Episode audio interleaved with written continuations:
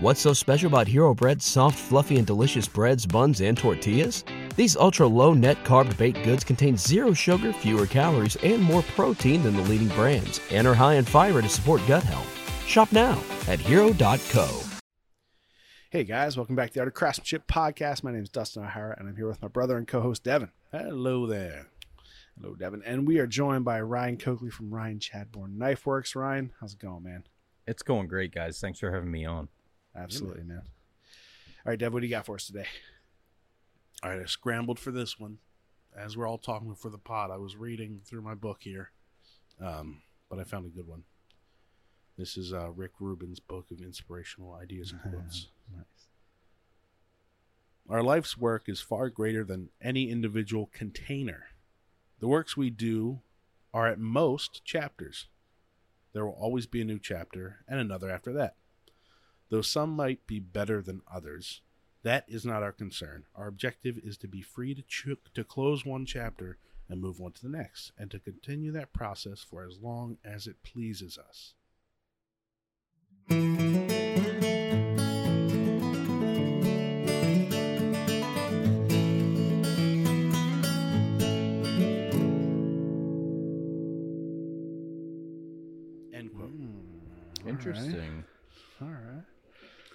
Um, that I was a long actually, I know it's it's a lot to take in.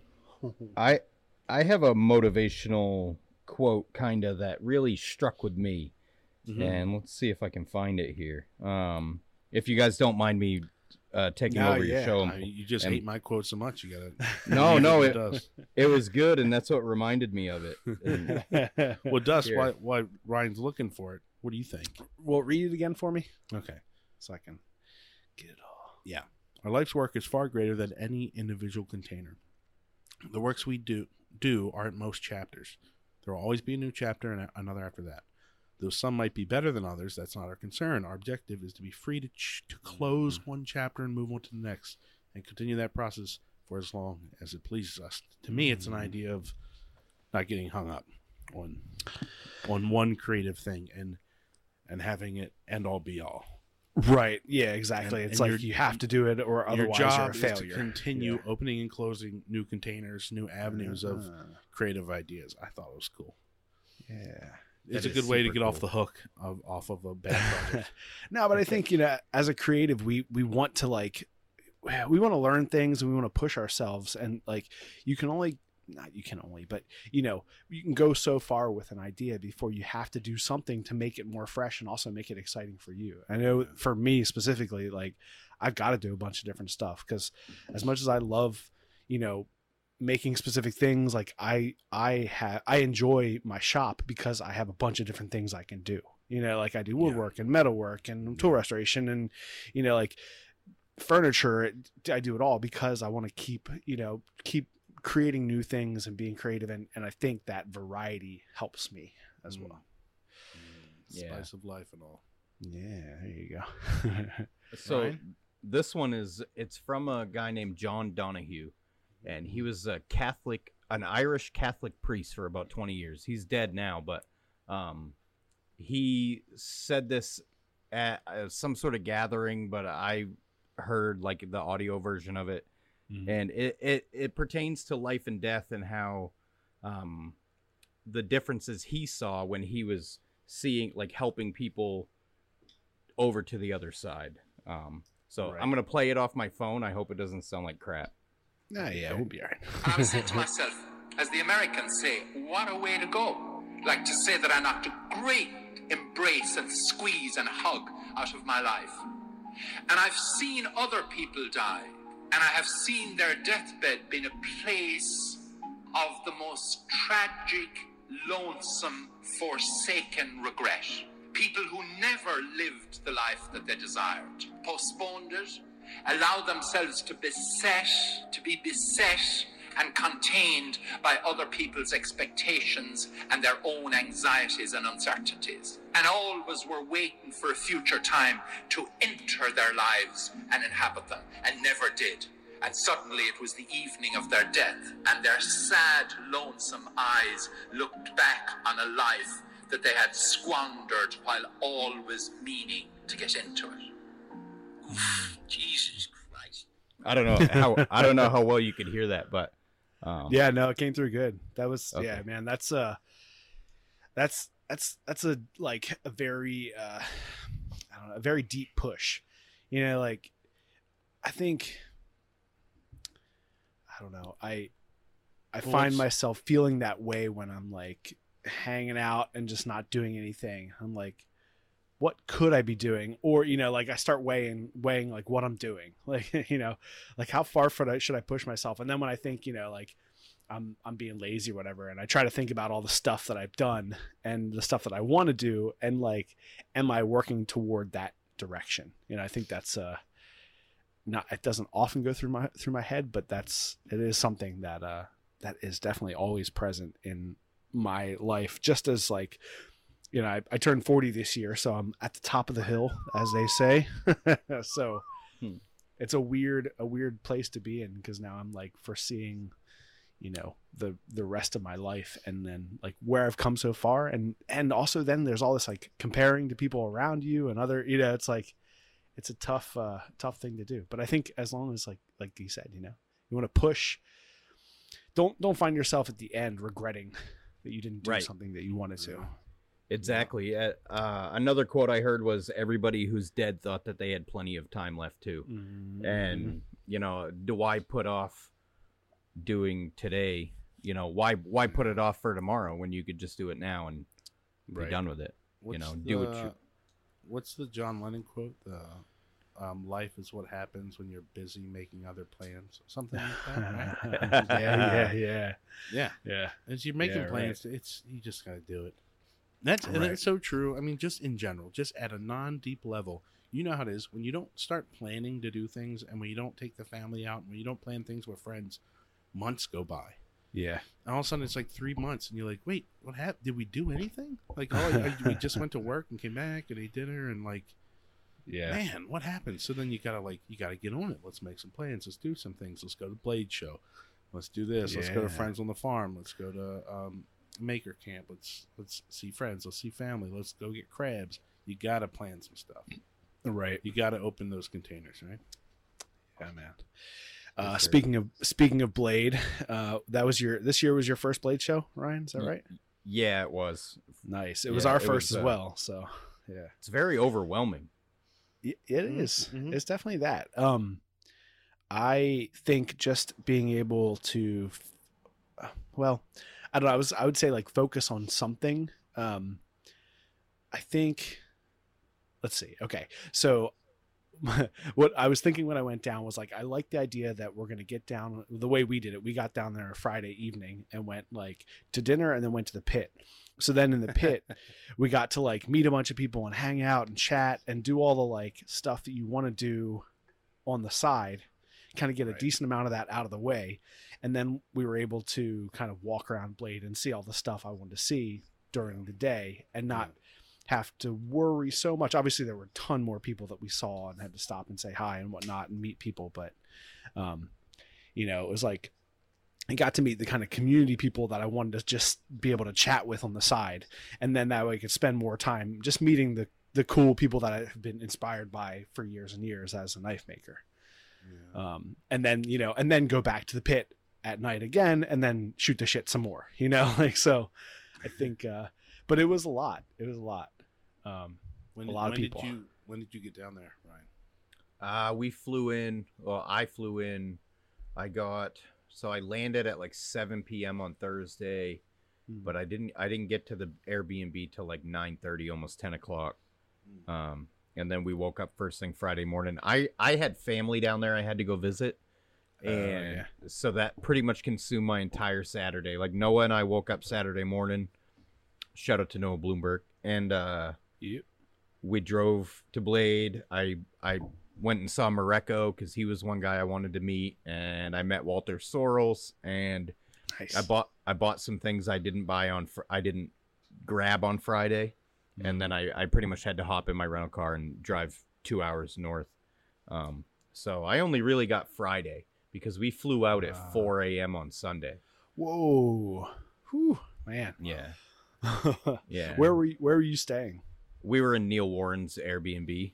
Gotcha. So it was like uh, me, Noah Bloomberg, uh, Jeremy Ballaball from 419 Forging, um, the Muscle Kids. Uh, who is it? uh, Colton and well, I can't remember the other guy's name. He's gonna kill me. But uh, it's uh, Barbell Blacksmith and um, Nordland Forge. oh is right, yeah. names. Yeah. And Do you Nice. find it, do you find it more overwhelming to be in a house with like uh, a bunch of different guys? Like it, you kind of you almost have to be on the whole time, even though you're buddies with these people, but you don't. I mean, we know everybody, but we don't know them intimately, or maybe you do. I don't know. Do you find it a little overwhelming? Because I thought about that with Dust. Like, hey, maybe we join up with a bunch of these people and And grab stay a house. somewhere. And I know it'd be fun, but I would. I feel like I, I I liked it when we went back to our hotel and it was just me and Dust. just like Yeah. we could Just both quiet, sit back ignore each and other, just yeah. chill and like play on our phones for a minute, Yeah. just like breathe. breathe It right was- back in. it was a lot. It was super fun. Like I loved hanging out with everybody and shooting the shit and chatting. And uh but sleep is important. Yeah. And and when you're like trying to go to bed off 4 hours of sleep and then this guy's getting wasted downstairs and playing pool and it's like uh yeah, yeah. I'll next year next year I'm doing hotel room. For Yeah. sure. Yeah. Yeah. it was nice being close by because we were right across the whatever that like road bridge was over in the Sheraton, and um, you know, being close enough that like we went back, uh, I guess for lunch. We went and got lunch, then went back to our room for like fifteen or twenty minutes, and then went back to the show on Saturday. Um, and just having that little bit of a break was nice. you know, just, just enough like to breathe. yeah, but also close enough that we felt like we could do that. You know, just step over. You know, like take whatever twenty minutes and then head back over. But um, and you know, Dev and I are both people people. You know, so like we're we don't mind being around a lot of people, but it's still nice to not have to be like, like you were saying, Devon, have to be on all the time. Right. You know. Yeah. Um. So I we got. Well, I guess. I guess you introduced Ryan, right, Dust? I haven't really yet. So Okay, Ryan is uh, yeah Ryan Chadbourne Knife Works on Instagram. Um, Ryan's a knife maker and just a good dude in the community. Also co-host of the Hustle and Grind podcast, which I had the pleasure of being on with a bunch of dudes after Blade Show. That was fun. Um, and uh, so you know, been a been a knife maker for a couple years now. What since 2018 or so, something like that, 17, 18. Yeah, somewhere in there. Uh, taking Okay. it serious, like really diving in hard in the last two years because Yeah. I w- like we bought a house. I, I, you know, just like the rest of us, I converted the entire garage over to a workshop, and Yep, yep. um, and then what you know, once you have your own space, it's a lot easier to really dive in. All my knife stuff was set up at my job before, so I'd Mhm. I'd get like an hour on my lunch break. Everybody's leaning over your shoulder, asking you stupid question. You know what I mean? So. Yeah, right. I Yeah. it was really hard to focus there. It's hard when you're doing it in Staples too. They, they don't normally like it. so yeah um and like i know i had i had followed you or like part of the community i, I followed you i think or at least i'd seen your stuff and then one day a couple years ago a package showed up on my doorstep from you with some like handle material and some stickers and stuff. And and so i reached out and i you know i was like this is super cool. Thanks so much. Like it's some good stuff. And uh but i was a little confused because we hadn't talked. I hadn't like given you my address so i was like i was just glad that it was someone who i actually like once i you know once i realized who it was i was like oh okay it's someone who i actually know that's good And, uh, yeah. so I was like, I was like, and how do you know? So like, but that was cool. Like, I guess what you what you told me you never actually told me who, but somebody like you know gave you my name, a couple other people's names, people who might appreciate some cool panel material, which Yeah. cool. uh, Yeah, it's been so long now. I suppose I could say it, and he wouldn't care. It was Brian House, um, Yeah, okay. and uh, I reached out to him. So my neighbor gave me. I live across the river from a lumber mill, Oh, nice. and they have hydroelectric turbines in the river. And the seats of the bearings for the turbines are massive, multi-hundred pound blocks of canvas micarta. Whoa, no way, that's crazy. Yeah. and my neighbor worked there. He's 80 now. So this was this was back in the 80s and there was a crack in one of them so they were throwing it away and he's like don't throw that away. He knew it was worth something. Um and he had been using it as a bumper on his tractor for like 30 years. no, dude, that's even better. and then we bought the house and you know you when you buy a house you go and introduce yourself to your neighbors you don't want to Yeah. be that weirdo that doesn't talk to anybody and uh, we got to talking and he goes what do you do and i said well i'm a small engine mechanic but i make knives that's my passion and he goes oh you make knives huh? He goes you ever heard of canvas micarta? I was like of course. He goes i got Yeah. something for you. So he picked picked it up like with his like unhooked it from the tractor picked it up with the tractor and put it in my truck. And uh, I had to I took it out to my buddy's lumber mill and had it slabbed up, and I've still probably got half the block. Oh man, dang. And I reached out to Brian How I, I was like, I'm never gonna be able to use all of this, Right, yeah. and so I reached out to Brian House and I said, give me six people who are who are worth sending sh- stuff to. I don't. It doesn't matter if I know them or not. And he gave me six Right. addresses. Nice. Um, I think that's y- awesome. you were one. I can't. I, I honestly can't even remember now who the other ones were. That's- yeah, it's been really a while. cool. Yeah. Those dust did was any of that information about where it came from in the package? No, See, that makes Nope. it so much cooler though. it was. Yeah. Th- no, that it was it's- cool it- because it's I fr- was like, no, I'm saying I'm saying just the the material being yeah, in a Yeah. in a, a dam or something. Right. That's, that's cool.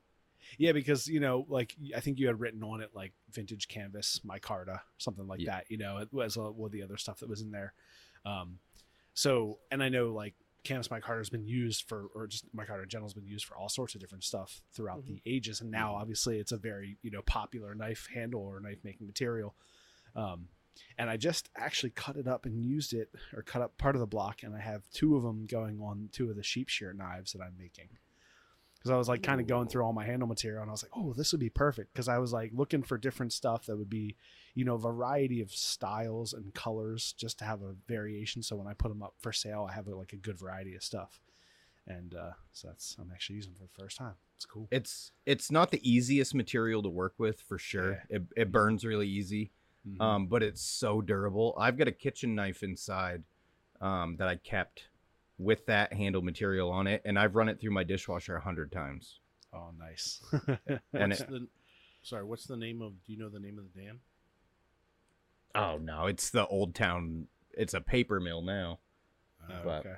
I don't even know if this block ever made it into the water because you could when it was a whole block you could see where they had machined out like a curve where the bearing was going to sit and found a crack Right. so Oh yeah. Dude, that's wild. that's cool. I think that yeah, that is yeah, that's an even cooler story. Like that's just a cool thing to add into like, you know, the history of whatever's going on with a knife Yeah. handle. Be like, I came from this and then it was on a dude's tractor for 30 years. and then it showed up on my yeah. doorstep one day. oh, that's great. You better, Yeah. yeah. you gotta make a, a knife, and we're always looking for thumbnail and uh, and YouTube title ideas. We need you always need a spark of something like oh, from a hydroelectric dam knife yeah, right, from the seventies. Whoa, you can't believe what it's made of. I can't- like, i can't i can't prove it's westinghouse but everybody who's looked at it who knows those sorts of things says that it looks Right. just like westinghouse right, right. This was Mike Westinghouse's personal stash of micarta. Says Ryan believe Coakley. yeah We have Nice. a, a, a source we won't name.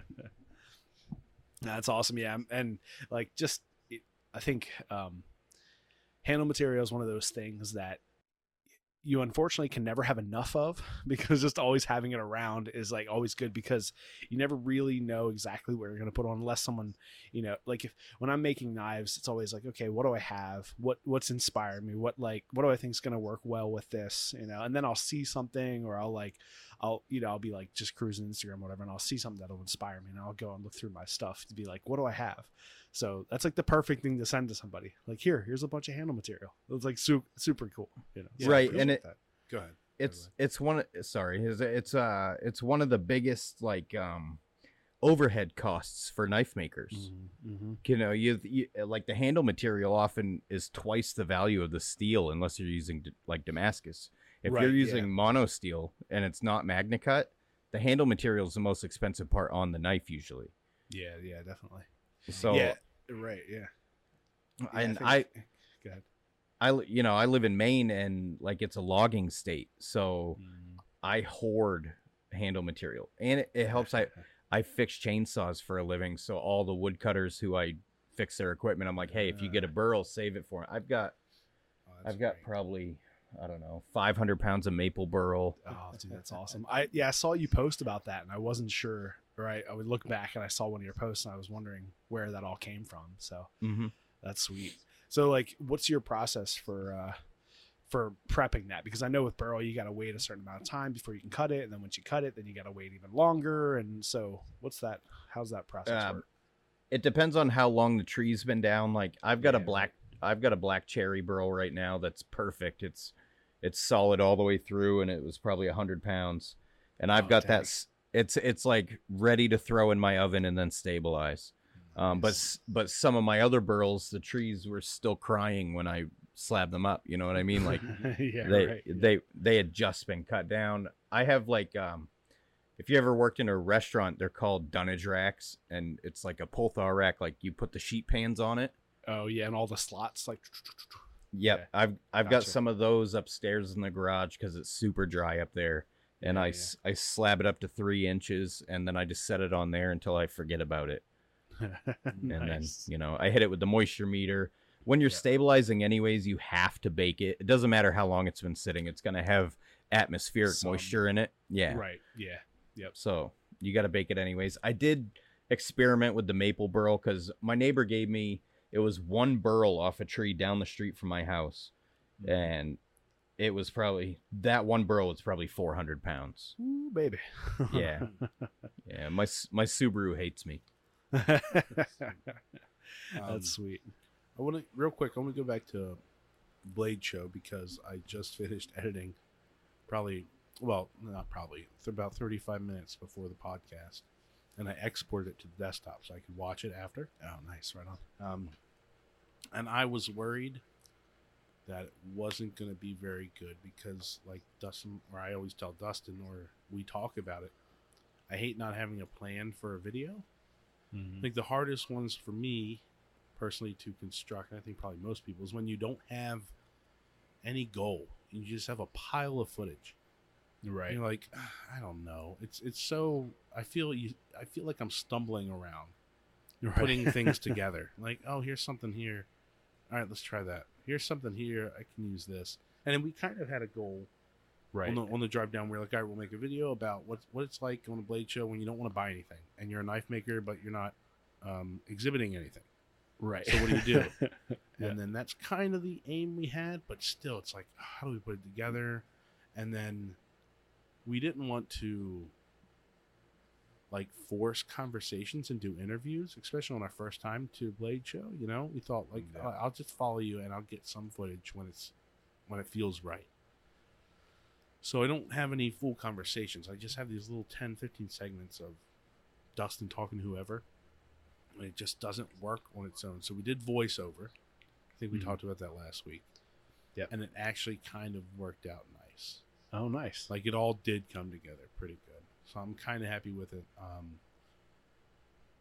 it's different, yeah. uh, you know, but it, it I think it's a good it's a good feeling. Like you get the feeling of being at the show, I think. Right. And then you get some of your uh, what you think about the whole thing, Dust. I, I think it works. Nice. just ah, it's the worst editing that editing that type of thing. Well, I think we've probably waited long enough now to put it out that hopefully it'll like it'll be nostalgic. You know, people will be like, "Oh, remember when we went to Blade Show?" Months ago.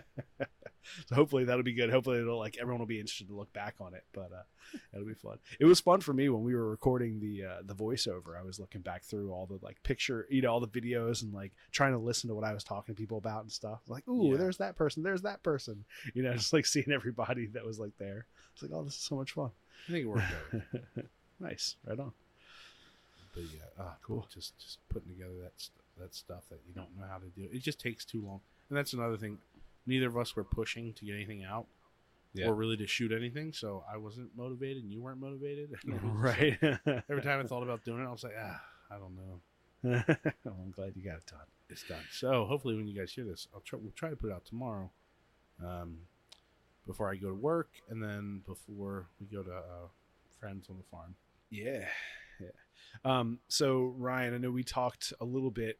Um, I think on the on Hustle and Grind that you might be uh, trying to go to Blake, trying to go to Maker Camp this year. Yeah, I'm. I really want to go. I'm. I'm Yeah. trying to figure out how I can make it work. Right Mm-hmm. now, monetarily, it's not looking great. Right. You know, when you start projecting like uh, into a few months ahead of time, Yeah. Take- right. you know. Um, but I do want to go. I'm actually. I'm going to the New England School of Metalwork Bladesmithing Symposium this weekend. Oh, nice. Right on. So that'll be interesting. I'm a stock removal guy. I don't forge. Right. but I yeah. but I I feel like there's still going to be valuable information for me there. You know, Mhm. I feel like even watching masters work, you pick up little nuances of what they Yeah. do, even if they don't explain. Like uh, I took uh, me and Noah took Jason Knight's grinding class at Blade, Oh, right on. Yeah, yeah, yeah. and, Yeah. and like grinding's my strong suit. I'm okay at it.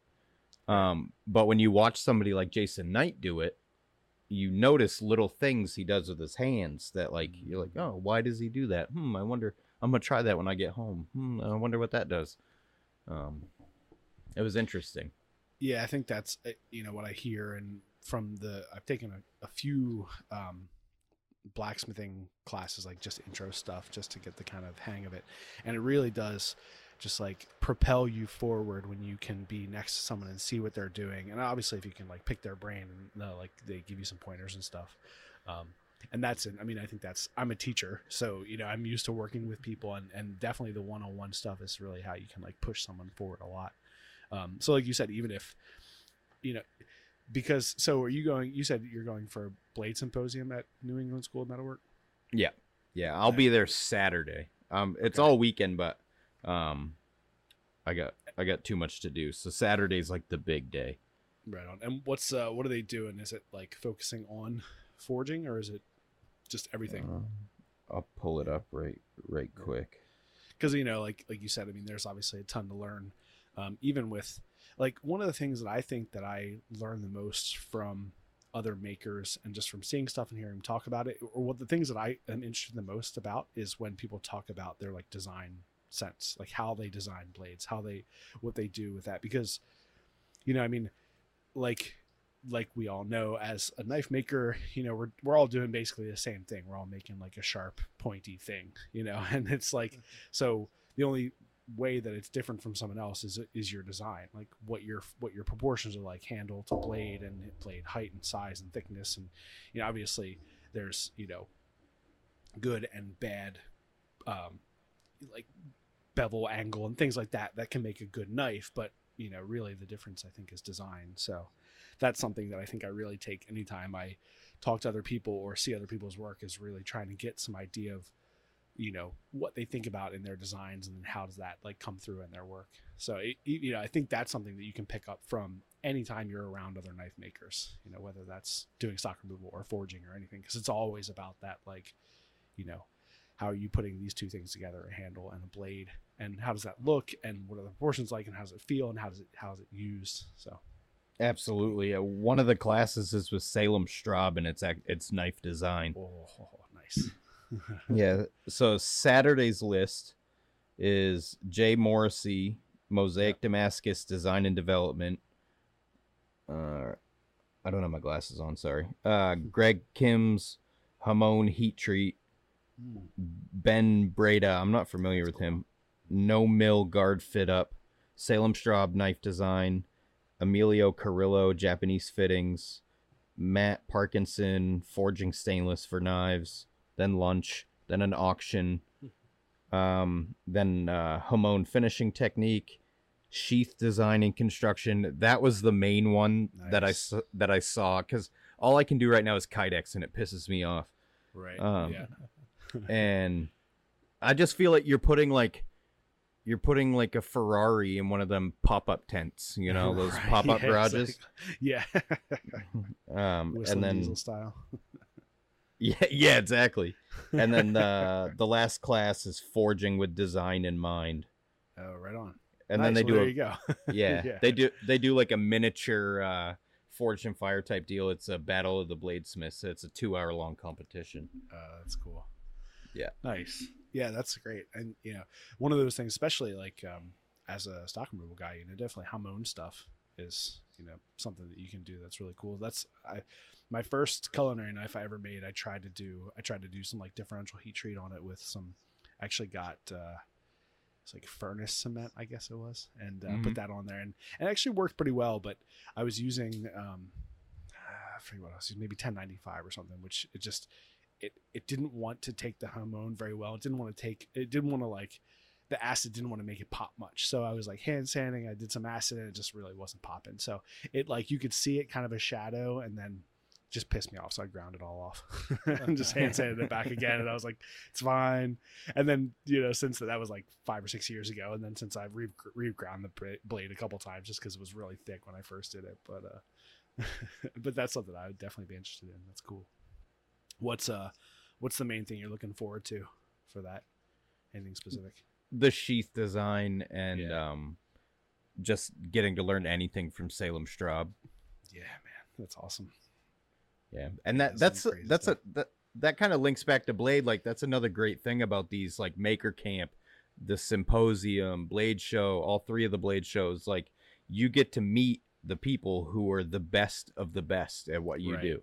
Yeah, You know what I mean? And like Yeah. they're all s- super humble. Like Mareko knew who I was. I was like, how in the nice. like?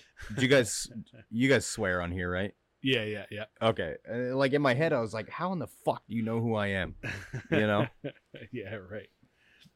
And Yeah, I like, think that um from from what I my experience of being around like you know different you know maker events is that everyone kind of feels that same way to a certain extent. You know, everyone's like, I mean, except for like the biggest guys who've been doing it for the longest, who have been to you know the events tons of times and stuff. But you know, most people are just like just feel like normal people and then someone recognizes them or says something or you recognize somebody and everyone's like shocked because we're all in this weird social media world that's only been around for so long. So we all like you know you get recognized and you feel like a movie star but you're like i'm just a normal dude in my shop by myself listening to podcasts and trying to meet a- other people. You think that's a little bit of us being a little bit older that we still think you're a star if you're on our television? You know what I mean? Maybe. yeah right Maybe yeah. teenagers and people in their 20s, they're just like used to it. Like, well, everybody's on the TV. We're all on screens. But for us, it's still even more of a shock. Like, I watched you on my television. yeah. Like, I watched, is that? like, I watched Top Gun Maverick, and then I watched you after. It's like you and Tom Cruise. It's, you know? yeah i will uh, i will say though that like having a youtube channel and having a decent amount of subscribers like we do it, it gives me some definitely like street cred with the teenagers. They're like oh you got you got a youtube channel? How many how many subscribers you had? And i'm like eh, you know like over 100000 they're like whoa really? Did you get, you get a play button and all? They're like oh, yeah. They're like oh cool cool you know and all of a sudden they uh-huh. like but the level of respect changes. They're like oh okay. Yeah. you're like a real person. Real hmm. We- youtube people we recently had Honor Kaglar from Dies in Oh, Every yeah, yeah. Film on uh, my other podcast I do with my brother, the Bro Down Showdown. nice And uh, my brother, it was he was our first remote guest. And my brother's like, "Who is this guy?" And I said, "Look up Dies in Every Film on YouTube." And he goes, 600,000 subscribers! Holy shit!" And I was like, "Well, yeah, it doesn't mean as much as you think it does, but it's still cool." yeah right exactly. Yeah that's yeah that's uh that was cool. I did see you had you had um honor. I saw you had a couple uh, you've had a bunch of good guests on well hustle and grind you know kind of both back and forth um Yeah. which is cool. That's like that's one of the reasons why we started the podcast was you know just a chance to be able to talk to people that you would never be able to talk to either way. You know it's like or maybe you like can message with them dm with them or whatever but never be able to like just sit down and have a conversation for an hour you know or whatever and like that's a that's a big thing. It's pretty we cool. have to do we we um we had our dad on which we had Dustin and I had been like have we ever just sat down and talked to dad for an hour? You know you your parents you talk to them obviously your whole life but it's just a little here and there. What's for Yeah. dinner? Hey you guys want to come up and do this? You know yeah let's do that. How you doing? Good good. Hey where's your where's the football? Like yeah all right. right football is dead, and then you know you kick it around. Then all right, we'll see you. Love you. Bye. So that was really interesting, even though it's totally different. Mhm. But to sit down with anyone for that long, it's a very um, unique opportunity. Yeah. Yeah. It, pa- I think a parent would be very interesting, even more so than like a Jason Knight or one, you know, one of these guys, Yeah. because everybody holds their parents in a certain level of reverence since they were children, and we, I find we never speak to our parents on an adult level as an adult to adult. Right. right. Even even once we're old, it's always you know mother son, father son, whatever. Yeah. Um, so I, I bet that's I bet that'd be super fun. Yeah, Yeah. no, it, it was cool. We gotta we gotta do. Mom, mom has to be on. Yeah. She's just Yeah. as influential. But um, yeah. Yeah. Definitely. I was gonna, s- Ryan. What are the issues? Do you have any issues with podcasting? Are there any? Uh, what's your bugaboo? You got any like? Oh man. that kind of that you're not a fan of. ah, podcasts seem more clicky than we than we are in the knife world. Mm-hmm. Um, that's annoying, but but it can be overlooked. The thing that annoys me on the hustle and grind the most is we use Zencastr, Right. And if some and so it's video, we can see each other. It's kind of like a Zoom. Um, but if somebody drops a signal, the files are screwed.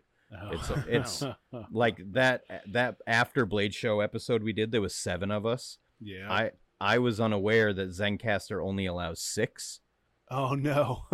so we it records all seven tracks. But when you do the post production, it it takes one out. what? Yeah. So the first track, I think uh, you were taken out.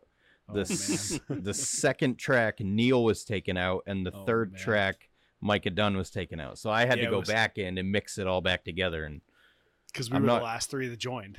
yeah, we were like, yeah. Oh man, that's crazy. yeah i'm not i'm not good with like editing and stuff that's why i chose zencastr and Mhm. because the original host of the podcast jason that's what he was using right. so like that was the only way i had at the in that moment for somebody to show me how to do it right. Right. you know what i mean so we stuck with zencastr and you know it works it's great because we we do video also but Yeah. there's there's little quirks and nuances and you know Yeah, yeah. Technology, just all the little bugs and things that are out of your control. That's the worst. When something Yeah. happens, you're like, why? There's like no reason, you know. Like, yeah Where Why can't it just be better? It's Just everyone's limited knowledge about. It's like, hey, I've learned these three things to get it done. yeah, Why right. is there a fifth and sixth thing? I don't know these fifth and sixth things. I never learned. right. Um, I don't know. We we thought about video just to get up more content on the YouTube channel, Yeah. but I just I think it's positives are great because maybe you feel connected to the people because you can see and you can talk about hey what are you grabbing and you can pick up stuff and Right. obviously the listeners can watch it if they want but I, I don't know I feel I like to I don't know I, I like it without it I mean I'm Right. sure it'd be good with it too but like you're not worried about like like you said right now my the background is all my junk piled up behind me and then like yeah. the framing of a room and then tools and stuff i mean i guess that'd be fine you can Yeah. blur it out but and you're Yeah, naked and i you know, like yeah, i had my shirt off see it's that. weird you know it's kind of weird right now um, but um i don't know I, I feel like you focus like you're on some type of like phone call yeah. you know Yeah, you're, like, Speaking of honor Kaglar, he was naked when he did the hustle and grind. He had a all he had on was a bathrobe and a pair of boxers with his wife's face on the front. nice. That's awesome. I'm like, I'm like dude, of course. he's the man. He still looks Um, like he's wearing clothes because he's covered in tattoos. And hair, yeah, he's a hairy bastard too. Yeah, right. so that okay that is what we're missing Uh, Yeah, entertainment for that, right. yeah. Um, Yeah. It's it's super easy to upload to YouTube when you get the video file, but also you're dealing with a lot bigger files. You know, you're right. talking like seven, eight gigs for an episode, and Yeah. yeah, fill up a hard drive real quick. Yeah, that's about that's about right though. We we do these long we do stupid long videos in 4K, so they get pretty big and annoying. Yeah, It's like, okay, video will be uploaded in 10 hours. I hope it's right. yeah, right, exactly. Otherwise, Um, it'll be out in the 'Cause next then, day. yeah, it's like the next day, dust. Yeah, it didn't come through. You're like, oh no. one of the hardest parts of podcasting that I never anticipated was like because Jason didn't like you guys know Jason Hartwell started the hustle and grind and then um he transferred it over to me. He had had enough and I was I was co-host and I didn't want to let it die, so I took it over and that's when we brought on Noah. Nice. Um, Right on. But like he didn't like uh recycling guests or stuff like that and he liked to do a lot of two-man shows and Right. and I just didn't think we're that interesting. So you you kind of you know like you got to bring on other that's how you have to grow a show you have to bring people on who Right. aren't aren't in your circle right. so that people in their circle discover you um, that's kind of the way it works and like but a lot of the times now I, I didn't foresee a lot of smaller people reaching out and wanting to come on and i'm like i'm like shit i like i want to have you on. Do you have a headset? No. Do you have a laptop with a camera with a camera? No. Do you have good wi-fi? No. Well come Well. on man. I mean meet me, meet me halfway bro. Like Yeah, what are we doing here? Do you have a Um, library nearby? yeah exactly. Like even an xbox gaming headset will work if you can hook right, it to your. PC. Yeah. um so that's a tough one because i don't like telling people no you know like yeah. i feel like i'm being like an elitist douche or something like that and i'm like it's that's not it um it's Yeah, tough you- We thought about even now now now everyone kind of has the right stuff. We did think about like sending out a package of like gear, Yeah. like a simple mic and a headset, and something you know like obviously we wouldn't do too much more than that. But I think it's it's actually turned out pretty much okay for all the guests we've we've had on, Yeah. except for Yeah. one time when we didn't check it and there was an echo that we couldn't edit out, and we had to just redo the whole thing. Right. Yeah, and th- yeah, I mean, I think you know a lot of times people will just have regular like earbuds, you know, like not even not even like AirPods, but regular earbuds, you know, that they can plug in, and that that seemed to work pretty They're, well. they're pretty so, good yeah. now. Yeah. Yeah. Yeah. But yeah, that's and that is one of the things. It's like I I I like having guests on, but because Devon and I are always doing YouTube, we're always making videos and we're always doing different stuff. We always kind of have something to talk about. So it's easy to like not have guests on. But like you mm. said, that's how you like grow. That's how you push. You know, we want more people to hear it and we want like it to spread, but it also takes work to like organize guests and get everybody mm, information I'm in and like I'm always pushing Yeah. us. And yeah. He's like, Who we got? Who we got? Dustin's like, yeah, I got like eight people ready to come on. I'm like, all right. He's like, all right, this week, you and me. I'm like, damn. all right. I'm like, I don't have to do anything. I just show up on Thursday and Hey, chat. It's fun. I've got three beers, you and me. Let's do I it. felt good though, because because like you know, I texted Devon earlier. I was like, all right, I got Ryan coming on today, this evening, and then next week I got Dennis and uh, and what's the other guy, Chad, coming on. Like, so he was like, all right, cool. I was like, Yeah. wow, Got two in a row. guests lined up. had two, two in a row. I- Even though Dennis has been on like four times. So Yeah. I guess he kind of counts. yeah dennis has been on everybody's show about four times That's the way Uh, to do it, man. He's a smart guy. he is a smart guy i love dennis tyrell man it would talk Yeah. about like a once in a generation talent yeah, like man. jeez We uh, I, uh, back to I was editing today, finishing up the Blade Show thing. And I ne- never got a shot of Dennis. Oh, really? I, I got his knives. Like That's right. the first time we walked over, he wasn't there. Yeah, right. And, so um, yeah, that's a funny story. So I'm like, I'm home today, and Devon sends me a message and it says, "Who's this guy?" And it sends me a picture, and then send me another picture, and it's a close up of Micah Dunn, and he's like leaning over the table and like pointing at me from like the, the table because he was right next to Dennis Tyrell's table. Yeah, and uh because he was like. What you thought, Devon, that he was like in the Well, moment you thought he was going to yell at us for touching Here's what Dennis's happens. Here's what happens. We walk up to the table. I don't know. Was someone there? Um, Brian Cohn was there when we walked up. But, but who else was behind the table? Uh, Who shared oh, the that, table with him? that was um Jared. Yeah. Right. Right. Okay. So yeah, Jared was there, but he was off looking at another way, and you were you were just handling all Dennis's great knives. Right. Yeah. But you you know we know him, we've had him on, we've talked to him, and that's Right. fine because you know him. But any other, but I thought the guy next to Dennis didn't know that you knew him. You know. right. Yeah. So I was like, this guy just sees us walking up, and you just grabbing all his expensive knives. You know. yeah. And I was like, and so in my mind, I thought when he reached over and he was like kind kind of getting your attention, Right. I was going, oh, he, I think he's pissed, or he's going like, hey man, like, like Stop why don't you touching put stuff. that down? Like, stop Yeah, right. grabbing everything. I thought maybe he was like the minder, like you know, Uh, I, I, the guy in the booth next to yours. You're like, hey, Yeah, you're like- run. Can you just yeah. like keep an eye out? You know. so, so, but then I like listened. I was editing it today, and the audio. He's just like, "Hey, this guy over here. This is uh, this is the art of craftsmanship. I, I, Art, I got to talk to you." He's like, he, was just Yeah, like saying like, and he was like talking to the person he knew also, like, "Hey, this is the art of craftsmanship guy. I want to talk to you." And he was being like really friendly, but in Right. my head at the moment, I was like, "Oh, this dude's pissed." Like, Rightly so, though. quick, You know, like it someone. down. We, it's okay. We, we know him. It's all right. That's funny. Yeah, because Brian Cohen and I, or yeah, B Cohen and I were like looking at it. We're like, oh man, look at these. They're so sweet. You know, because they like a lot of the the knives that he had there are ones that have been on the the knife maker challenge, the YouTube challenges. So like, you know, we I've seen them and I've I've seen like a tons of behind the scene pictures of them over the, And yeah, and times we- that he's making them. and So we talked to him like two weeks Right. before. Like, Yeah. Hey, I'll show you this one and this one, and you guys, you guys go see this one. Right. Yeah, I mean, I think out of that, out of everyone's knives that were at Blade, I felt probably the most comfortable picking up Dennis's because we Yeah. talked to him enough times. You know, like it's like I felt like you know I was just picking up a friend's knives, and also because it's more like in that situation, you just want to you want the people that you're picking up their blades to understand that you are also either a knife maker or you're just a maker. You understand like how precious this thing is. You know, like mm-hmm. how much work went into it.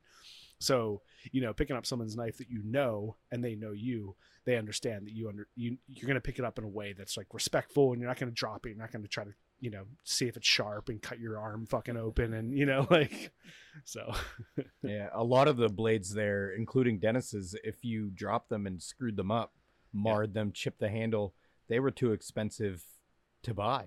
Like you, yeah right you'd- exactly You'd, have to like put out a second mortgage to buy some of the knives I saw there. yeah, It's like, oh my god! I went by Kyle Royer's table and I was just like, holy, like th- I know there's levels to every game, but damn, yeah it's crazy I think the uh, 14 year old in me would come out and just maybe run for it. you drop it and run Scatter. no, right. I'm out I don't know what to Like, do dude, we know who you are. Like, you're right there yeah I'll right. text you. Come back. Where'd you go? You broke your knife. Uh, somebody had little signs by their knives that said, "If you bleed on it, you buy it." yeah I saw a lot of those. Yeah, that's pretty That's cool. good. yeah, yeah, it was that was uh that was wild. But that was funny, like, you know, just getting that done. But and I think even in that moment, like I I don't remember seeing Dennis during the day either. Oh yeah, Like I feel like I don't think we ever saw him like during the show. like yeah, because I we you have the section of the thing. It's like, yeah, we saw a bunch of people got to put a bunch of faces to names, and that was nice. So I included a bunch of shots of people who we knew. And then Yeah. it's just, I was like, I had nothing to Dennis. I guess we didn't see him. I got his knife. Right. I got we had the I got the shark knife in the video, and I got the the sunset, The dagger. sun whatever dagger thing. Yeah, They're both in it. He's not in it, but two of his knives are. we saw him enough. Yeah. Actually, like when we um when we got there, we met you guys all at the burger joint, and like Dennis was there, and Noah was there, and Ryan, you were there, and so like we like popped in. And I was like, hey, there's Ryan, Ch- Ryan Chadbourne, Ryan Coakley. and I was like, Yeah. just pointing people out, Devon, you know, pointing people out to Devon, like that's that person, that's that person, that's that For person. me, huh? What? Yeah, Can I get a burger? They were pretty good burgers. Those They- fries. Did you have the fries? Those sweet potato fries The were amazing. fries. I did, yeah. Yeah, they those were, were. fantastic. I, those I were was no tell- was telling Dustin, I was like, when I order sweet potato fries, this is what I want them to be. Yeah, Yeah, they were every Sweet pot- time. they weren't the greatest. I mean, they were awesome. They weren't like the best thing I've ever had, but it's like what you're wishing you want your food to be. That's what I want it to be every time. Yeah. And uh, like sweet potato fries, you want them crunchy. you don't right, you you don't want want crisp. them Yeah, you don't want to be eating like a mashed sweet potato No. stick. Yeah, like a fat, yeah, fat mashy. No, you need it crispy, thin, well seasoned, and that's exactly what it was. Yeah, no. I don't even remember the name of the place or I'd shout them out, but I mm. can't remember. Yeah, It was like Biggie Burgers or something. Yeah. Shh, I can't remember either. no, yeah, like you said, you know, like sweet potato fries are always going to be mushy in the inside, so they have to be crunchy on the outside, Yeah, and those right, were like right. just right. Yeah. yeah. You ate like two thirds of them, and you were just like. You you like let me have a couple and I just kept eating them and then you stopped and I was like, "Are you done?" And you're like, "I'm done." I was like, "Yes." I just finished them. they were we ate much. We ate so much crap on the drive down. And I was like, tired. I was just like, all right, whatever. That's another reason to have your hotel room close Yeah. to the right. venue, just in case. Yeah. let Yeah, loose go back and get some food. Yeah. Yeah, in I, the I. I had to let loose shortly after that, and m- m- me, Noah, and Jeremy are like walking around everywhere trying to find a bathroom, and like there's a mall in the venue, and the mall was closed. I'm like, it's like 4:30 in the afternoon. Why is this shit closed? Oh, yeah, I know, like right? Yeah, Friday, time. yeah, Saturday. What What, was the it? heck? Like, what kind of mall is closed on the weekend? I know we walked through. It was like The Walking Dead. Yeah, I ended up have like going hundred thousand people there. Why not? Like open up. Like like not to get like gross with it, but like uh, that that restaurant Murphy's or whatever that was down in the entrance to the mall. yep, yep. It was like Mhm. in between the hotel where the pit was and the venue. yeah, right and, on uh, the right side. Yep. So I run in there, nice girl toasting. I'm like, "Can I use your bathroom?" I go in the bathroom. I do my duty. I I go to hmm. flush it and nothing happens. Oh no, And it's like one of them nightmare scenarios. So I'm like, Dumb and Dumber. yeah, I'm I'm like either I got to be a bad tourist and leave this in a Yeah. restaurant or I got to do something. So I fixed their toilet for him. I pulled I I pulled the back off and the little hose that fills up the tube had Yeah. popped out and I was like, all right, cool. And I just stuffed it back in there and it was, you know, waited a minute and we are good. You're like, no, I don't have to tell anybody. I clogged the toilet. yeah. oh man, that's great. You're like, so I fixed the toilet for them. yeah. Sounds like a maker camp story. With the Blackthorn, everyone's always like, yeah, I was in this room and the sink wasn't working, but then the, I realized the thing was loose, and so I tightened it, and then it worked. Well, when people bitch about their rooms, I'm like, you know, it was 30 degrees out last night, and we were in a tent. I'm, like, I'm sorry, your hot water didn't work. yeah. in your 60 Dude, degree it was so it, it was colder than that the second, or was it? Yeah, it was the second. oh, it was definitely colder than that. I, yeah, it was like zero. uh, you know, pretty warm blooded, big guy. I'm happy to go out. Like, you know, I'll run outside real quick in those shoes on the boxers in any weather, in snow. you know, I'll go out, grab something real quick, run out and do it, and come back in. Yeah, I'll be yeah. fine. So I went pee in the middle of the night, just the same. I just had my boxers on, and no boots, no nothing. Just walked out and took a piss, and then came back. And man, I was I was shivering for about twenty minutes. You know, I was like, "Come on, easy does it. Bring it down." Hypothermia. luckily, I had those uh, Hot hands Hot hands. I, you know, chuck two at my feet, hold one on my belly, and like it was, it was cool. Well, that's the thing. So, Ryan, if you do end up coming to uh, to Maker Camp, there's uh, yeah, I don't I don't know if you're up for camping or not, but there's a little like camp uh tree area. It's not really like a campground, but they have this maybe what hundred feet by eighty feet or something like that. Yeah, it's, Um, it's like kinda tr- like kind of half a football field. Yeah, and it's uh and it's where everybody just sets up tents, but it's right on the side of like the main field where everything happens. So if you're okay with camping, then you can save some money and do that because that's uh, definitely uh That's the way to go. Yeah, and uh, yeah, I'll be I'll be exhibiting this year some bow making stuff, which I think will be fun. But uh, Are they gonna Oh, get nice. room? They should get your room for that. I don't know. I haven't talked to Austin yet about it. better, I haven't. I'll, I'll figure out the specifics. Yeah, you better nail that deal. Well, I'm happy to stay in the tent. I don't mind. I like it there. It's right. nice. Right. it was cold though, but Yeah. you know. Yeah. I'm trying to get the wife to come with me. Yeah, man, that'd be sweet. Yeah. Yeah, I was actually um so this weekend uh we're going up to uh Pennsylvania where um uh, Adrian Vita, who her her Instagram is Hickory Homestead Creation. She just does a bunch of like uh, maker stuff and signs and things. And she, uh, we met her at Maker Camp a couple years ago, and uh, she started a kind of a maker event called Friends on the Farm, where she just invites people to come out and hang out and do some stuff around the farm, and basically just like a get together, uh, like a, a midsummer get together. So we weren't able to go last year, but we're going to go up this uh, this year, this weekend, and uh, and Nicole, my wife's going to go up with us as well, which is cool because I kind of I told her about it like a month ago, and I was like, "You should come," and she was like, "Oh yeah, maybe that'd be cool." And then she like hadn't really talked about it, and I mentioned a couple times when we were going and the, the plans, and then earlier this week, she's like. Well, I think I can come, but we had to figure out like what to do with our dogs and what to do with our daughter, so we got that all worked out. So, so it'd be Are cool to have you, her come um, along. Do we want to go together? Are you cool with leaving Sunday morning early, or do you want to just Yeah. go separate? No, we can do that. Yeah, that works. because I got to leave at like seven, I think, or eight. Okay. It's yeah, I'll talk to Nicole, early. and if for some reason she, I mean, it should be fine. But uh, but yeah, that that was the plan. That's what I told her. So we should be good with that. Cool.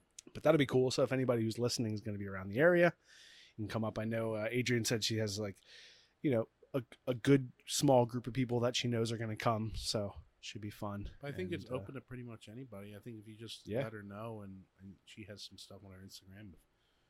You you are if you're near you know the Pennsylvania area, she's like what like it's like mid. What is it? New. Uh, Uh, New Paris. It's kind of over toward Pittsburgh. She's okay. maybe So, like yeah, an it's hour, like dead center, hour dead center yeah, east of Pittsburgh. Yeah, So, Yeah. yeah, cool. I'm excited. yeah, yeah. Um, Ryan, I want. BetMGM has an unreal deal for sports fans in Maryland. Turn $5 into $150 instantly when you place your first wager at BetMGM. Simply download the BetMGM app and sign up using code OldLine150. Then, place a $5 wager on any sport. You'll receive $150 in bonus bets, regardless of your wager's outcome. And if you think the fun stops there, the King of Sportsbooks has plenty of surprises in store. Check out daily promotions, same game parlays, live bets, and so much more. Download the app in Maryland today and get $150 in bonus bets instantly from your first wager. Only at BetMGM.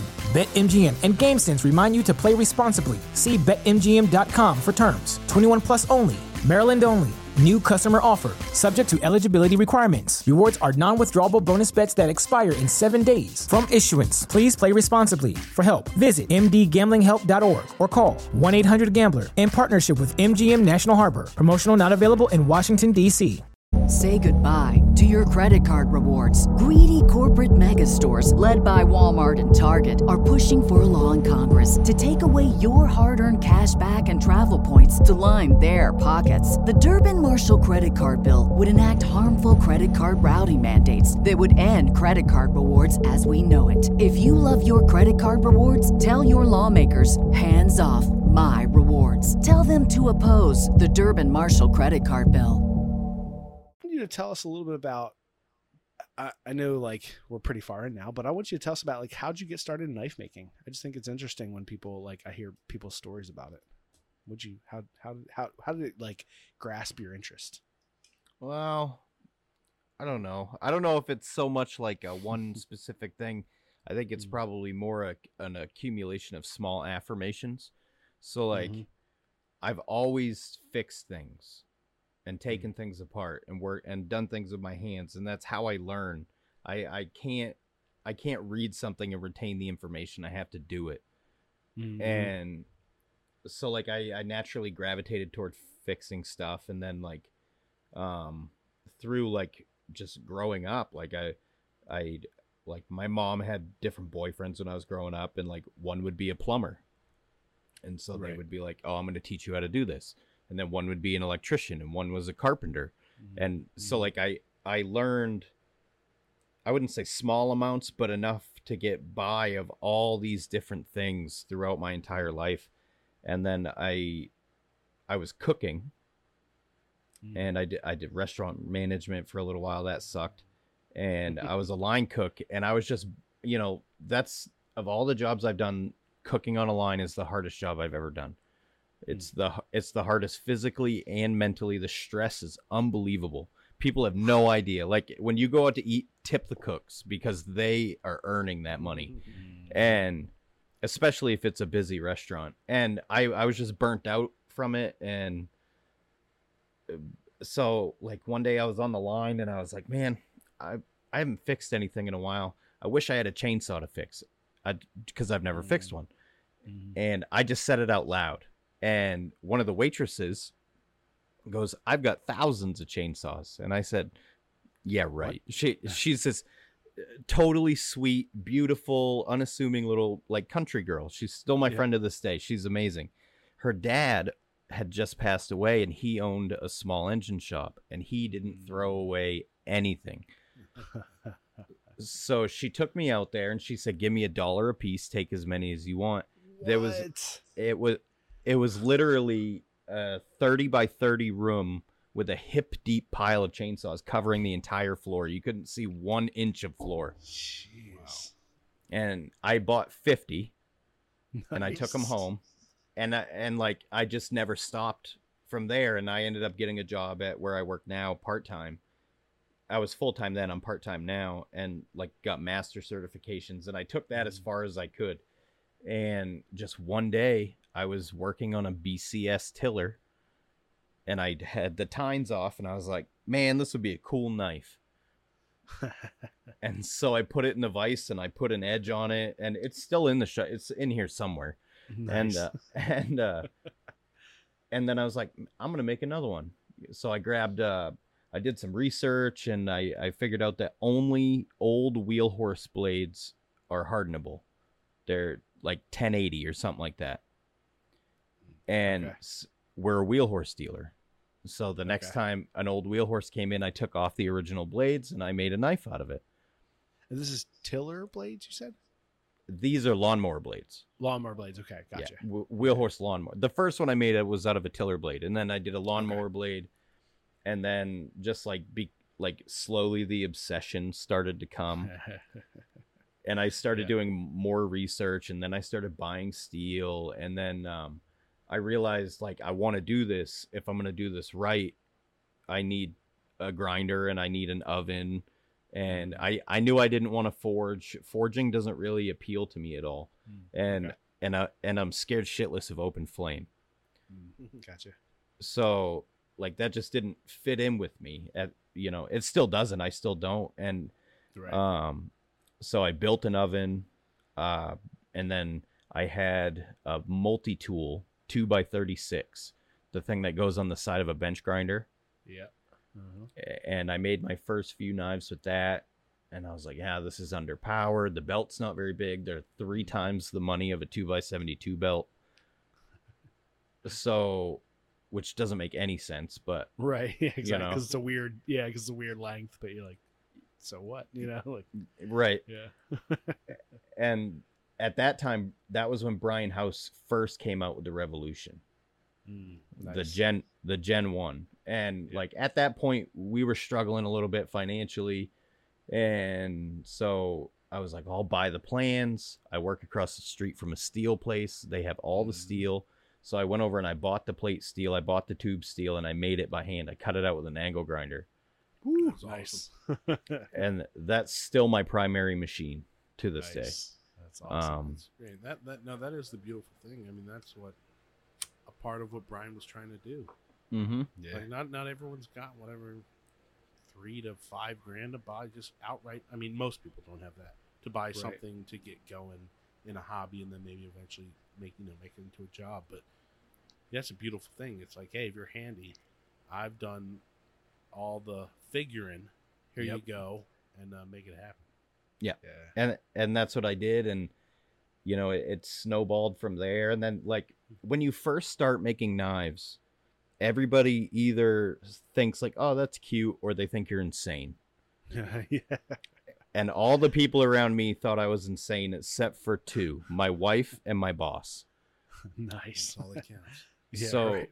my workbench at at my job was 12 feet long I only used probably six feet of it for like working on small engines and the rest was just a catch-all Yeah. So we cleaned the bench off. He wired me in a 220 outlet.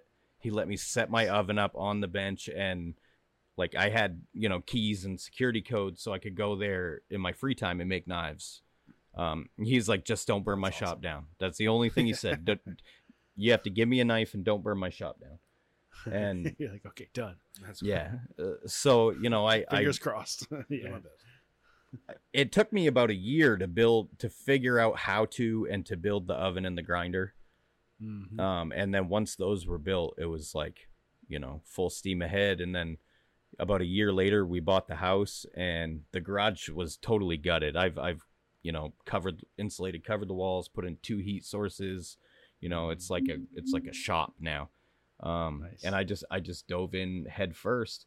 But back on like the people doubting you or like saying you're crazy for making knives, like there was small affirmations in there. And one of one of the big ones was I'm a huge Joe Rogan fanboy, and and Mareko was on Joe Rogan, right, yeah. and that that was the first time I had heard of Mareko, and I was like, this guy is a famous knife maker, and he's on Joe Rogan. That means that was an affirmation for me that I you can do this and you know make money at it.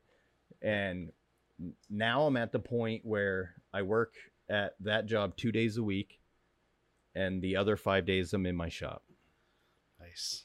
and the shop is sustaining me. I basically just I keep that job to pay my child support and have my foot in mm-hmm. the door. It's it's nice to get a break from your shop, you know what I mean? And like Yeah. my friends work there now, so it's like like I've known these guys for 7 years, so it's cool to go hang out with your buddies and talk about engines and whatever and um and my boss doesn't mind. He would like me to be there more. Be- I'm the only other master certified technician in the building. So, like, for him, he's like, you could work two hours a week or 200. I don't care. Ju- Right, you know, I just need you here. You know, like, there's like a wall of certifications, and half of them are his and half of them are mine. And that's it. you know, so it's- yeah. That's that's a good setup. I um, I'm a I'm a Rogan fan too, and I was at Maker Camp. One of the first times I ever met Chris Cash. We were, you know, he's um,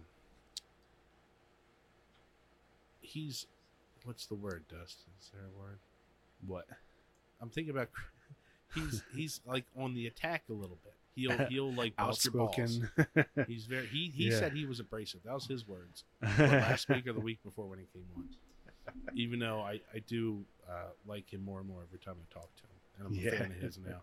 But the first time he was like busting our balls on our podcast, right? yeah, right. Because I think he said something about me me doing a quote every time, and he's like, "What are you doing? Stupid quotes? Like uh, inspirational like Instagram quotes?" I was like, "Oh, you don't like saying things that other people have said before? You are you against that?" So we like we argued about it. I forget how long, um, but then we, we bonded on Joe Rogan. I don't know how it turned. We both realized that we both listened to his podcast, and then that turned things around. I I call them Saint Rogies. because and it, that's a that's a like uh, Saint, uh, Shane Gillis, a comedian, calls him yeah, that. yeah, yeah, Because, yeah, you know, uh-huh. If Joe Rogan says your name, that's it. yeah, you're good. and that was like a that was like yeah, a huge thing for me. I have his face tattooed on my shin, Oh shit! and I it was like three o'clock in the morning. I had slippers on. I had just sharpened a knife. I was about to take the tape off and like clean it up and be done with it. And I'm like, oh, I'll just make a little short 10 second reel of me shaving Joe's face. and so I did, and I posted it. And it was the worst reel ever. There was like cigarette butts all over my floor. Like it just looked so bad.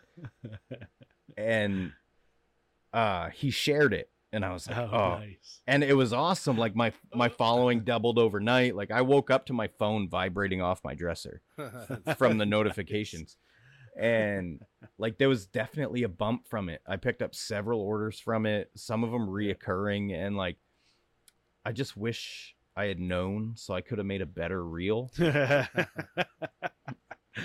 But the you know the joe rogan bump is real and you know i mean it everybody who goes on there it, it helps them and he did like it was so weird to me being such a i have his fucking face tattooed on my leg and he said he said my name he actually had to type out ryan chadbourne knife works when he when he made the post and i was like wow and my brother did the tattoo and so for my brother who's also a joe rogan fanboy was like oh my god you know and yeah My work. That's sweet. Well, that's like uh, when. So the first time I heard of Mareko was actually from Alec Steele's YouTube channel, um, and I've been watching Alex Steele since he was like super super early on in the bake his Baker Forge. You know, when he was like a tiny little boy, seemed like he's doing speed every day and doing just like crazy blacksmithing and he started doing knives and he was starting to thinking about what he was going to do for Damascus and so he was like oh, I've looked at you know Mareko Maumasi and and I talked to him a little bit about you know different pattern Damascus and so I I looked at Mareko that way and I found him um and uh similarly so I was like a fan of um of Alec and this was I he I was watching him before we started our YouTube channel and then uh he had a live stream one day so i was watching it and kind of chatting along and i commented something and he like he read read out my comment and he was like, "Oh, thanks, the other craftsmanship." And and at that moment, I had that like fanboy moment. I was like, "Oh, he said my name," you know, like it was crazy. Like, holy shit, that's crazy. So it's just like funny, a similar type of story. But uh, and then like, and then I I had heard about uh, knife talk from um uh, Simple Little Life, Jeremy from Simple Little Life. I heard him talk about it on his channel, um, just on his YouTube channel. It's like, yeah, I like the show Knife Talk, so I started listening to Knife Talk there, and then I was like, oh, Mareko Maumasi, that's the guy that you know Alec Steele talked about. So it's weird, like all these weird connections all over the community, and, then you know, like, and now we've met Mareko a couple times, and we've had Jeremy on And uh, now, the we're, podcast. now we're on the def- defunct Makery Network, yeah, right, yeah. the Knife Talk Makery Network. What it? What is the Makery Network? Every time I hear that, I'm like, I don't know what that is. Well, does it exist? I don't know. So so Craig wanted to basically start Craig Lockwood from Knife Talk wanted to start a uh, a podcasting network. Like he wanted to kind of host it and help people like make more money from it and you know kind of push it out. So he started it and he had it was like uh, Knife Talk and then Jeff started back up with uh, Full Blast. Um, Jeff's business partner had a, a podcast on there. Um, who else? Then uh, Brian like House started. Yeah, started um, housework Brian, Simple or Little started work for Life. Simple Little Life, and then I forget who else. A couple other guys. Um, the Handmade Podcast, Chris Zepp and Derek from Malden. Um, I can't remember who else, but um, so then so Craig was reaching out to reached out to basically the guys who had podcasts and asked like, is there anybody else who you think would like to join? So Brian actually recommended that Craig reach out to us, but Devon and I didn't have a podcast at that point.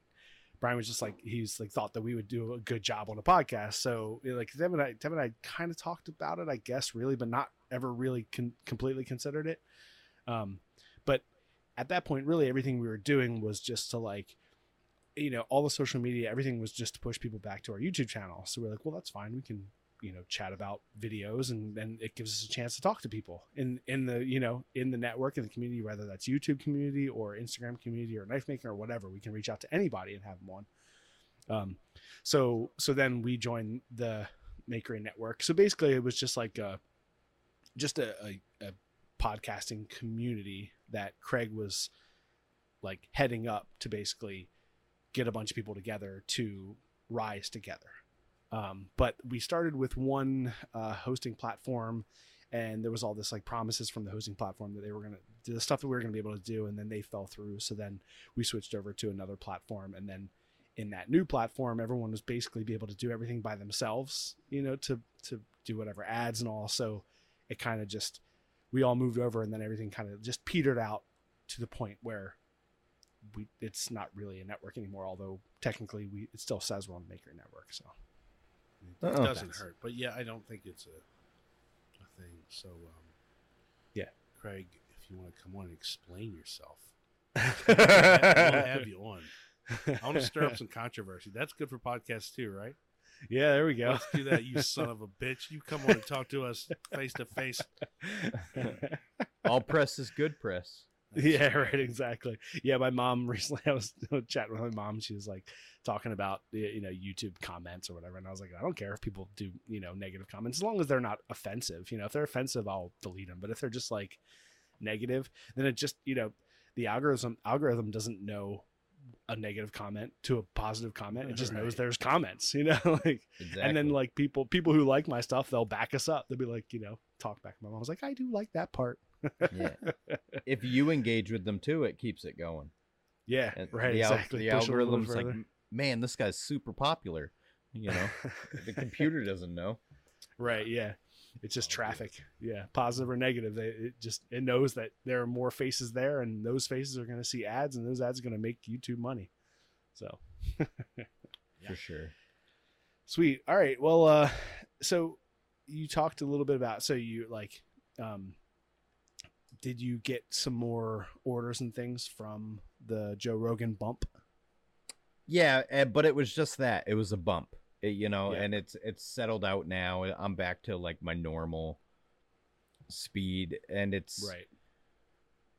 it, you know, a lot of guys complain about like shadow banning and stuff, but I I've found that it, it's in you're in direct relation to how much you post Yeah. and, Yep. and like the content of your posts. So like I've found I get way more traction posting handles than I do blades. Mhm. And it doesn't Hmm. matter how beautiful the grind is. It's it's it's like people want to see the chatoyance of the handle, Yep. you know. Unless the unless the blade is like Baker Forge Damascus or Right, some yeah. some other crazy feather pattern. I Yeah. found that handle videos do really well. Um, but it's also like you got to be genuine. I I feel Yeah. like you know you can't put off like a persona because like a, you know unless you go like full on like pro wrestling persona right. kind of like Sharky. Like Sharky's kind of pulled that off a little bit with the fucking yeah. purple coat and stuff. Um, but like Brian House says, people buy from people.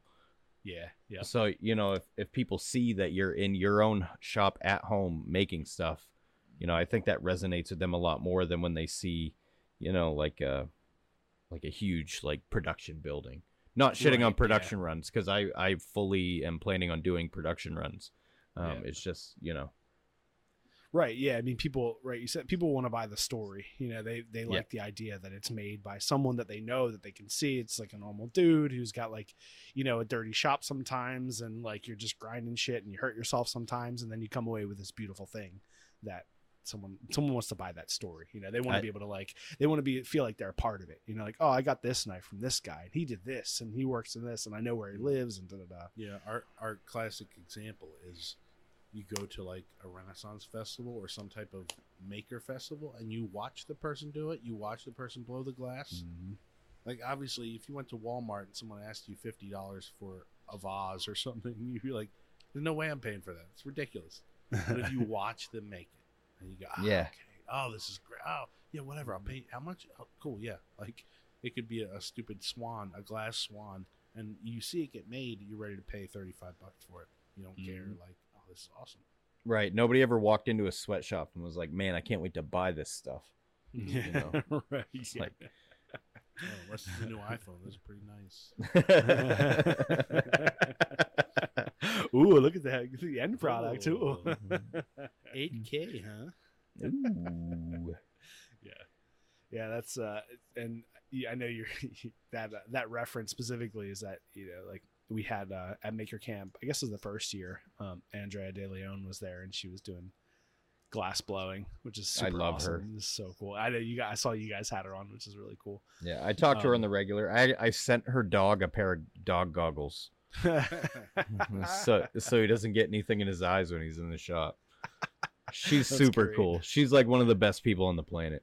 nice. Yeah, she seemed really chill. Like we, we were able to talk to her just a little bit, you know, just like in passing, but she was very uh, very easy. Like she was just le- leading, you know, demo on on doing some cool like broken glass like and blown flowers. They're really cool, and just I could tell just the way she was like leading the class. She was very easy going, very laid back. Yeah. I was like, and I, I had cool." um, I still I have one in my daughter's room, uh, a glass rose Nice. she did at Maker Camp. Um, which uh, before we get to your disaster story, the first Nip Maker Camp, she came to both, right, Dust? Uh, think I, so. I don't Yeah. remember seeing her at the se- I don't remember seeing her specifically the second year, but I think because she moved to where she was. okay. I thought. Maybe I don't know. I was the first one. I was, you know, we're drinking, having a good time. I like stumble, walk over to her, and it's one of those things where you like you, like, oh, it's great. I love. It was great today watching you do that, but you don't have anything else to say. it's kind of that dumb like, drinking okay. thing where you just come up and say something and you have nothing behind it. She just kind of stared at me because she was talking to someone else, you know. So I Yeah. was actually the rude one. I didn't realize it until the fact, and then I'm kind of like, "All right, I'll see you." You know, like you have nothing else to say. But then I think maybe, maybe it was the second year, or not you know when I wasn't Right. drinking at the time. I just talked to her. I was like, "Oh, this is great," and chatting up, and like, "Hey, I want to buy this from you." And then we had a nice long talk about uh, what I wanted to buy, and I think I ended up paying her more because she was asking. Well, I was actually talking to her at the time, like, unless you say like, "Hey, you guys can buy this stuff," it's kind of weird where no one no one really knows, you know, unless you're the vocal Right. person. No one's Yeah. gonna be there to go like, "Hey." No one's gonna be your your yeller like, "Hey, come buy stuff." People right yeah because she's leading a demo and she's not planning on selling the stuff really So, at the you know, moment was- it's just to talking like, about teach that. Like, yeah, you need like uh, maybe a sign or something to say, and they weren't expensive at all. I think I paid yeah. more than what she asked because she was just being nice. Because I told her I want some for my daughter, blah blah blah. She's one and a half, and so she was real nice and like really lowballed it. And I was like, "Well, I'll give you more. I appreciate you." Blah blah blah. And she was real nice. so our second talk was much better. But, uh, she, she's definitely cool. she, she lives one of the coolest lives. I mean, yeah she does jewelry, glass blowing, knife making, Mm. travels all over. Uh, last time she was on the podcast, she was in the middle of making props for a very well-known movie. oh nice Yeah, Jeez. like she, she wasn't even allowed to talk about it. She that's all she could say. And yeah, that's cool yeah doing like crazy scientific glass blowing stuff that's like fascinating oh, you know, did you see the Stargate? That huge lathe burner Oh, thing she works with. It- yeah, yeah, that's crazy. It- yeah. I um you know, like when you think about glass blowing, like I you know, you see people doing always like some like um I always think of like a kind of a dirty shop, but like, you know, lots of heat, lots of like wet newspaper and wood and like dudes like just running around with like dreads and stuff. I don't know, it's very like a hippie thing to me. I guess maybe the first time I saw glass blowing was up in Vermont and that's like now my my mind isn't there. But uh but then you see videos of her and she's like in this like perfect, you know, area with a, a lathe and like all this beautiful glass. It's super clean because it's all like for crazy scientific stuff. It's nuts. Yeah, it's a totally different world than I lived in Northern California for two years and like hippie country. Yeah, yeah. And we lived right across the street from a glass blowing studio, and they'd constantly have their door open. So I'd just be a goof and go stand there and watch them. Yeah. and it looks so goddamn stressful. That looks like the most stressful maker profession I could think of because, you know, like the slightest temperature, like a breeze comes in and it's gonna crack. yeah. Right. It's, like, it's oh, just- that's why they keep blowing glass bongs because they're so stressed at work.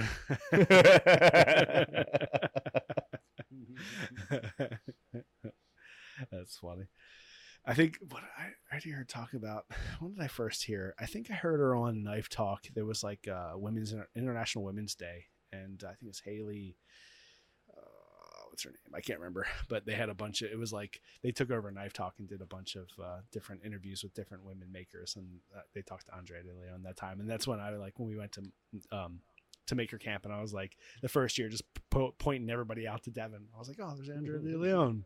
She's a knife maker, but I didn't know much more about her. But it was just really interesting here hearing all the stuff that she's made over the years out of glass, and then you know also all the knife making stuff too. It's it's awesome. I'm like, cool. I'll note that down and try to drunkenly talk to her later and fail. um, all right, Ryan, disaster story. Dust, you want to give the pitch?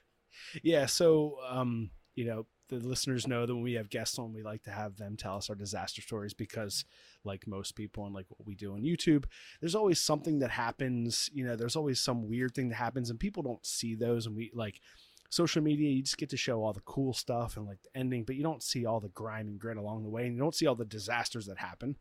So we like to hear those stories. So Ryan, do you have a disaster story for us? Something that like didn't go the way it should have went in your maker life? oh, I've got a few. I mean, who doesn't? Um, yeah, right.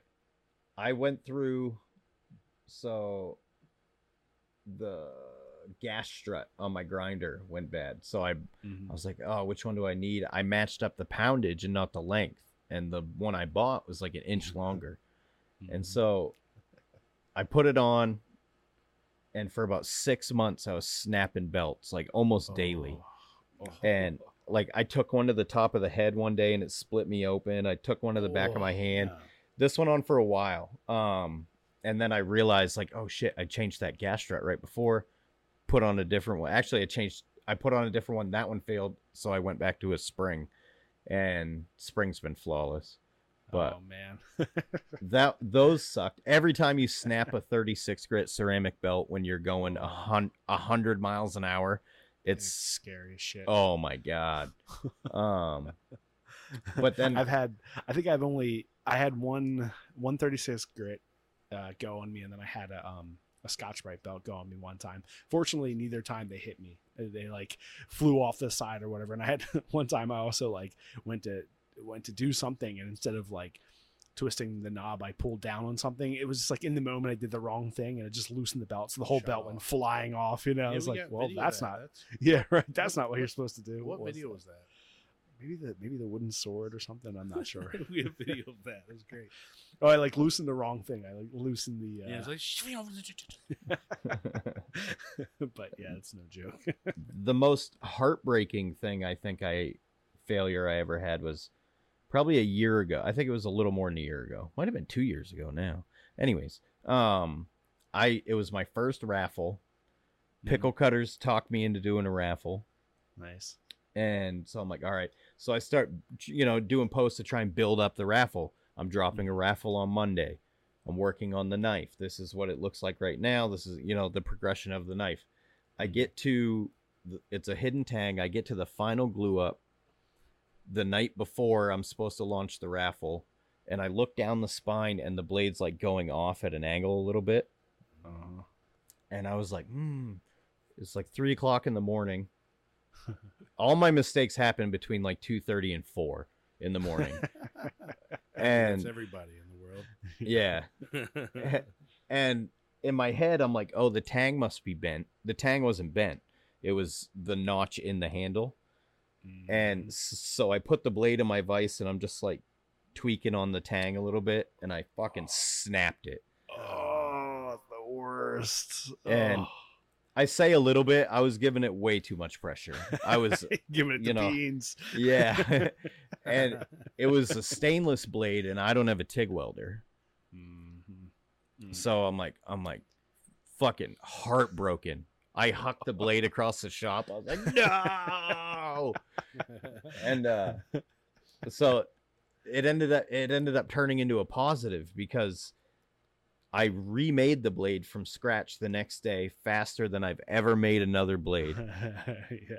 at that point, and it the grinds came out better than the one I broke Nice. And I, I ended up taking the old one. My buddy TIG welded it, and I use it in my kitchen because it's ugly at the transition. You can see the weld. Yeah. Um, but it holds up. Yeah, Mike Jones ended up winning that Oh. one. Oh, nice. Right on. Yeah. Oof, that's the worst, man. I've had I've had knives snap at that point, like trying to just straighten it a little bit and just go a little too far. Bing. Oh, yeah, I hate the. I hate, I hate the projects where there's that one moment where it's like everything can go. I mean, it's good for good for content, but it sucks. like me sitting there shooting it, like the bows and stuff. Yeah, it's brutal. yeah. Oof. And the hundred pound war bow that broke while we're standing there and you're, you're testing it out. That was terrible. Yep. Grind, Ugh. grinding's like that. If you're grinding, you know, like a really nice blade or Yep. anything really, uh, uh, I think Noah Vachon said it best. He goes, "The only sh- the only pass that matters is the last one." And I'm like, very true. Yep. Man, that's I think grinding is where I get the most frustrated. That's when I cuss the most in my shop because I'm a pretty easygoing guy, you know. But like I don't have a I don't have big shit that happens all that often. But like when I'm at the grinder and I'm just there like by myself doing something and I like push it or like I lean in too hard or something and the line wiggles and I'm like you know yelling in my mask motherfucker shit We also This do a lot like, of so easy. stuff and a lot of yeah you're not using a lot of guides and jigs and stuff. right yeah that's that's the thing it's just like little bits you're like oh I know I know the feeling. Sometimes I trim my beard and then you know you hit you get a little crazy and you hit that one spot. And it's brutal. Four weeks. yeah right back. exactly People like, is there something wrong? Yeah, yeah, yeah. I, I hit it with my. I, I went a little crazy. I took the guard off. and it's real little high up on one side Yeah, I got a chin strap on one side. nice um, grinding grinding's weird yeah. because from the outside i think people like romanticize it and they're like that looks so fun but it's Mhm. literally the most painful most miserable part of making a knife Mhm. You know because you're shootings and recording someone making a knife. Yeah you know you're kicking up all this toxic dust Yeah. the the blade's hot. I got burns on both the tips of my thumbs right now from Mm. grinding a bunch of chef knives the other day, and it's like you'll you'll be in a pass and it, it'll just reach that temperature threshold, and you're like, Fuck. Yeah, right, exactly. like you try to take your hand off, stick it in your mouth. yeah, it's covered in fucking metal dust. yeah. Little Yeah, tip for the listeners out there: I use a a green gaffer's tape I get from Jance, and I wrap my Ah. thumbs with it because it get Ah, if you go. slip off the blade and hit the belt, it gives you that split second that would have been your skin is the tape, yeah, and it's that's cheap yeah, too. yeah. That's when I get the most stuff on my hands is when I slip. Look, I just have a big like you know, uh, cut on my thumb right now from slipping the other day and leaning into a 36 grip. like damn it. Whoop. Yeah. Yeah, There goes my knuckle. That's good. And I've tried like um I've tried doing push sticks. Uh, just something. I mean, it's okay, but it's it's I don't know. It's, it's not the same feel. I guess if I could really get used to it and like it would be good, but I um I don't know. I I'm I still have mechanic hands, so when I use a Yeah. push stick, I feel like I'm putting an obscene amount of pressure on. Yeah, right. Yeah. Like it's really hard for me to like judge how much pressure I'm putting on if I'm not using my thumbs. Yeah, I agree. know? It is. Yeah, it would it would definitely be something like and I'm not a I'm a I'm a hobbyist knife maker. Yeah, I made a lot of knives, but only because I like doing it. So I don't do it enough that, you know, it's it's just not worth it for me to try to like learn a new process. Now if I was doing like a whole run of knives and I knew I was going to be grinding for days and days and days and I was trying to do it like full time, then it'd be different. Maybe try to learn different techniques, but there's just something really nice though about it. Now you say that grinding is like the worst part, but it's also the most satisfying because you go from what is not a knife to what is a knife by the end of the grind. You know, like now you have now it looks like a knife. You know, so Yeah, it's it- a it's magic moment. it's true, I think- break. I think we all get really good at fixing mistakes. Yeah, and um I'm coming to the point now where I'm I'm realizing my mistakes in real time, Mhm. which which is like a weird growth point, you know, because before Yeah. you're before you get to that point you're like doing experiments. You Yeah. know, you're experimentally learning. You're like if I do this what happens? And then you look and you're like, "Oh, that's fucked up." And then you know, and but now I've gotten to the point where I'm so fluid in grinding Yep. that I notice like, oh, I'm touching both sides of the belt at the same time. So it's like digging in two in two inches forward when it's not supposed to, and your lines are going to get all screwed up. You know, or, uh things like that. Uh, Jeremy Ballaball and I, we, me, him, and Noah all have a group chat, and he was asking me about my grinds one day, Mm. and he's like, they're very clean, and I was like, well, the amount of time you've spent learning how to grind and forge, I've spent Right. solely learning how to grind right. and you know so it's a, you know it's a natural progression if if we're both three four years in that means you know he's only a year and a half amount of time Right. on on both Right. um, so a lot of guys i think should uh, not beat themselves up so much about it um, and some you know i mean i'm not afraid to hurt myself either i'm very reckless like like when i when i grind off a work rest so the the spine of the knife usually rests on the work rest. Yep. yeah, Mhm. and when I first started doing that, I would wrap my index fingers around the platen and pinch, Hold the back of the platen. Yeah. yeah, and pinch the blade to the platen. Um, but I I stopped. That just seemed too much, you know. I'm like, I can I can figure this out a safer way. Yeah. Yeah, I'll do that when I'm, you know, working on like a plunge line. I'll kind of rest my finger on the back just to, you know, in those like little moments where you want complete control. But yeah, that's that's a little, that's risky. Yeah, yeah. Nice. I was have just a, a funny little uh, uh, note. I was looking back through your Instagram today, and I like looking through some pictures and stuff, and then I just decided to like scroll all the way back to the beginning. And your very first post was on October seventh, tw- uh, twenty eighteen, which oh is wow. Devon's birthday. Oh no So- way. yeah, I was like, yeah, that's cool. It's just Wow. a picture of you with a grinding mask on, and then like the next post was like some knives, and and I think your your comment was like, uh, you know, when you when you want something but you can't buy it, you know, and I was like, that's perfect. Like that's you know that's the maker mentality. That's the maker switch. That's what Devon and I talk about. You know, like when It's- you you go you go from a point in your life where you're looking at things and you're just like oh I'll buy those things that I need, and then eventually you're like oh maybe I can make it, and then all of a sudden that flip is switched. You know, this it's like switch is flipped, yeah, and you're like oh maybe I'll start making stuff instead. I think uh, you're like what you talked about with like growing up with a bunch of different guys that were like teaching you different stuff along the way. Um, our dad was kind of always like that as well. Like he was he was definitely like a hands-on guy always like he had a lot of different friends that were all just in the different like you know um different trades and stuff so we had like you know his best friend's an electrician and we, and my dad was a landscaper for a long time and then he was also a general contractor and you know like did all sorts of stuff so we were always just like it was always that mindset of like you know my dad was always like we'll make it you know like we don't need to yeah let's just or get somebody else who can help you do it. It was like so i think that's uh that was cool. I was like saw in the beginning. I was like that's perfect. What a perfect mindset. Like i you know i can't afford it. I can't buy it. So maybe i'll try to make it. Oh yeah. That's crazy. That was five years ago. So, Yeah. and I was probably making I don't know, maybe nine months to a year when I started my Instagram. Because when I fir- when I first started, it was Ryan Coakley, my my normal Facebook page, and then I, when I realized I wanted to like, I guess have a brand. I hate that word, but Right. like have a Yeah. brand. Um, I deleted that page and started a new one. mm-hmm. So wow, that must have been like five, almost six years ago. That's crazy. I didn't realize I had been doing it that long. that's cool man that's like uh, that's we um talk about occasionally like we started uh the art of craftsmanship our channel in early 2017 february 2017 and um we you know have gone far enough into it and have like enough it, it- we started it when i guess knife making on youtube was kind of smaller. Like now it's really really blown up. But a lot of people who are you know knife makers now have like we've been around long enough that people have started knife making and have gotten into it full time because they watched our channel, which is just like really cool. So you know, you eventually get to a point where people are like, "Oh yeah, I start. I looked at your stuff and I got inspiration from the beginning."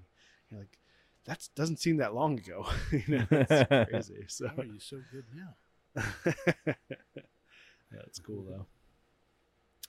All right. Um, so you know, we like to finish up the episode with a uh, with recommendations. So, uh, Dev, do you have a recommendation this week? Yeah, I'll start out with a weird one just so there's no pressure on Ryan. Um, last night I fell asleep. Let me try to pull it up Good start. to to YouTube, like like sometimes I do. Yep. Um, Epic I did- History, Epic History TV. Okay. Um, it's just a history YouTube channel, and the uh, Napoleonic Wars. Um, I was watching that because the trailer for the new Napoleon movie, Ridley Mhm. Scott and uh, Joaquin Phoenix as Napoleon. Yeah. so Oh, cool, cool. so Yeah. awesome. So I was like, I'm gonna, I'm gonna, uh, you know, touch up on my Napoleonic Wars info, and it's great. like they just go through all the battles, and they have a map of where everyone moves and stuff. It's just so well done. Uh, that's So I don't know if you if you got uh, how long is this one? It was really long. I mean, I fell asleep, but I was still I still liked it. Oh well, that's three and a Nice. half hours. It's a lot, but it's in parts. Yeah, dang. But you can watch. They he tells you every movement of every general and where they fought in Spain and Russia, and it's really great. That's crazy. But uh, I um I have a poster in my classroom that has um it's like what's that? Napoleon. Uh, it has it's got like all of the different eras from, you know, like I don't know, eight, six or seven thousand BC up until nine, and who are all the like significant people in the different times. And so it's just cool to see all those overlaps. You know, you don't think about who was alive at those times, but it's cool to see like Napoleon in that time.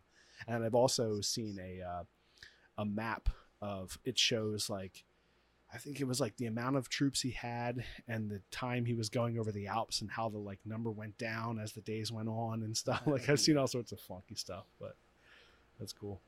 Uh, yeah, I also, uh, just to, like yeah, I was watching. Um, I mean, he was in Russia while he had generals in Spain, and then England was pushing in through Spain, and just stuff you don't think of. It was after our revolution, obviously. France had theirs and did their whole thing, and then it's like, I mean, Spain was a battlefield for like five, six years. Just Mhm. insane. Every town was burned. back and forth by Mm. each side, you know, like retreating. It was a mess. That's crazy. Very interesting. Um, another funny thing you said you like fell asleep watching YouTube. I was in my bedroom the other night and like I'll, I'll usually go to bed and like play on my phone for a few minutes or whatever while I'm just laying there. And uh, I I woke up at like five fifteen in the morning when it was getting light out and I had my phone sitting on my chest. so I had fallen asleep and it sat on my chest all night. I just laid on my back all night without moving. I was like, damn. I took it off and set it next to me and turned on my side.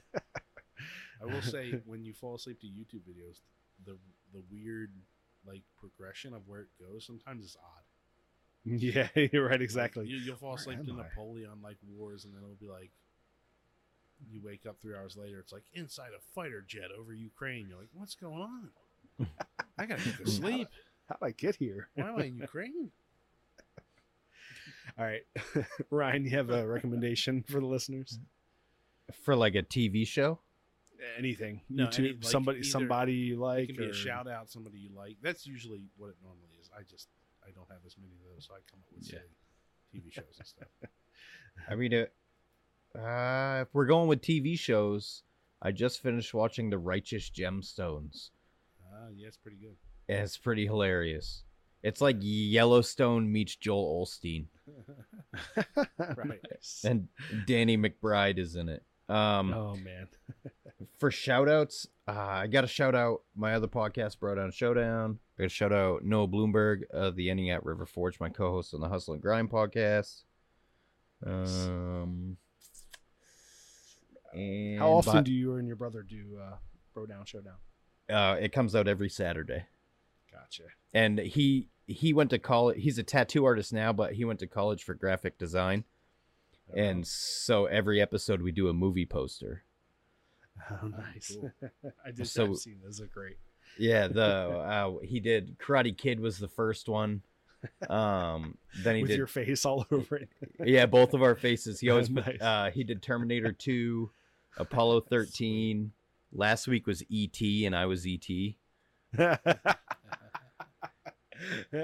He gets super creative with it. We were gonna do half baked, but we couldn't figure like neither one of us dared to be Dave Chappelle, so we we abandoned that one. Good call. I was like, ah, I don't think Chappelle would care, but everybody else might. Yeah, right. Ah, no. Um, Uh, so yeah, uh, he's uh, lunchbox underscore tattoo on Instagram. That's my brother Richie. Sweet. And um, do not listen to that show if you're sensitive or like don't mind foul language. We it's the bro down showdown. We just riff off each other for an hour, two hours sometimes. you know, great. yeah.